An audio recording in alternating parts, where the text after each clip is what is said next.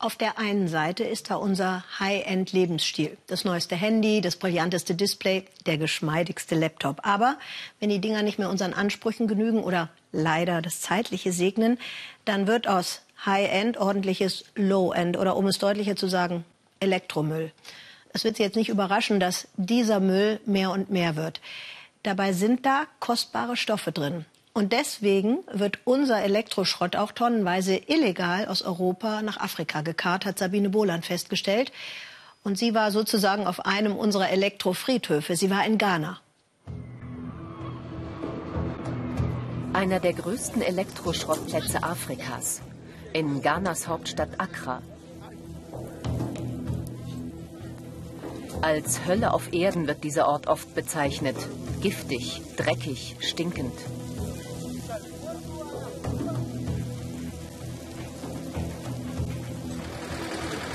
Täglich landen hier tonnenweise ausrangierte Elektrogeräte, Autos, Altmetall. Vieles davon aus Europa.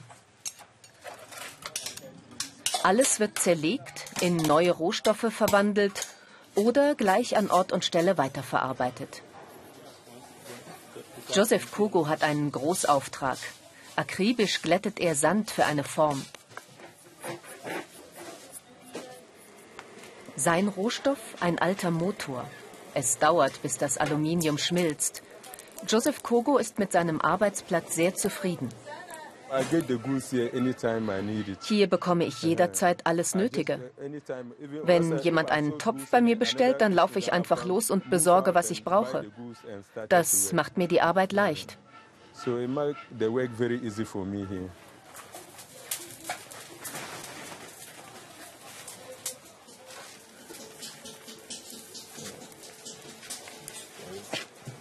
Kurze Zeit später ist ein Kochtopf fertig. Nach Abzug der Materialkosten und Miete für die Werkstatt bleiben Joseph bei einem mittelgroßen Topf etwa 20 ghanaische Sidis übrig, umgerechnet rund 3,50 Euro. Zwei Angestellte kann er bezahlen. Das Geschäft läuft gut, nicht nur für ihn. Der ganze Schrottplatz ist organisiert wie ein Ameisenhaufen. Jeder hat seine Aufgabe und jeder arbeitet hart. Was noch wiederverwendet werden kann, wird repariert. Agrika Ijesi aus Nigeria hat sich auf Laptops spezialisiert. Er vollbringt scheinbar Unmögliches. In seiner Heimat war es zu teuer, ein solches Business zu starten.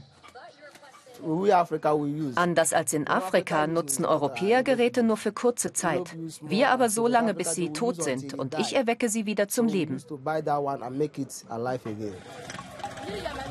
An anderer Stelle wird toten Klimaanlagen neues Leben eingehaucht. Auferstehung als Ventilatoren. Fernsehantennen? Ein leichtes. Hier gibt es alles dafür. Und Dosenpfand ist überflüssig, denn auch aus alten Cola- und Bierbehältern wird Rohstoff für neue Kochtöpfe.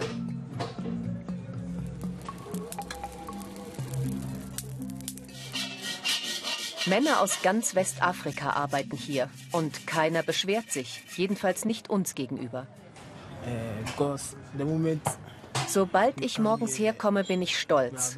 Jeder hier arbeitet sehr hart. Es gibt kein Rumgehänge oder Daddelei.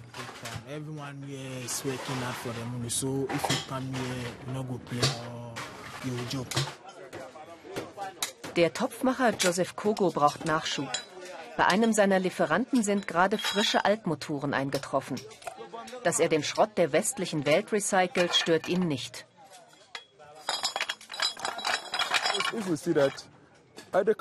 Wenn man sich anschaut, warum Länder arm sind, dann ist es nicht, weil Gott sie ignoriert oder die Ressourcen nicht gerecht aufgeteilt hätte. Es hat vielmehr damit zu tun, wie ein Land für die Zukunft plant. Wir haben genug in Ghana, aber es kommt darauf an, wie wir die Dinge nutzen.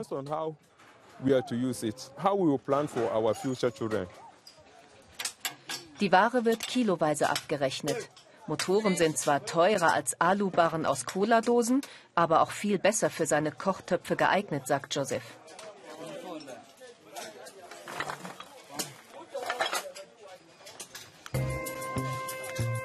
Hier wird wirklich alles recycelt. Ein Boot als Dach, ein Lkw-Fahrerhaus als Lounge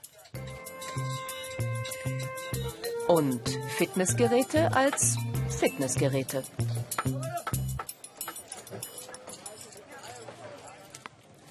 Am späten Nachmittag geht Joseph Kogo nach Hause.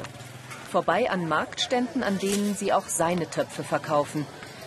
Wie die meisten Menschen in diesem Viertel der Hauptstadt kommt auch er aus Ghanas Norden. Dort herrscht oft Dürre, viele sind arbeitslos. Als Maurer hatte Joseph keinen Job gefunden, daher kam er mit seiner Frau nach Accra.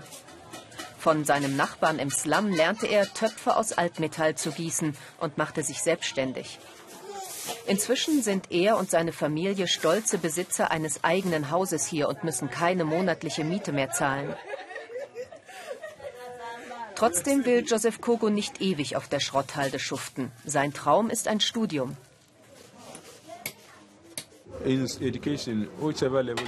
Bildung öffnet deine Sicht auf die Welt und das hilft einem, die Herausforderungen des Lebens zu bestehen. Bildung erhält das Leben. Auch wenn man ein Geschäft hat, sollte man sich immer weiterbilden, damit man vorankommt. Das Leben ist einfacher, wenn man gut ausgebildet ist.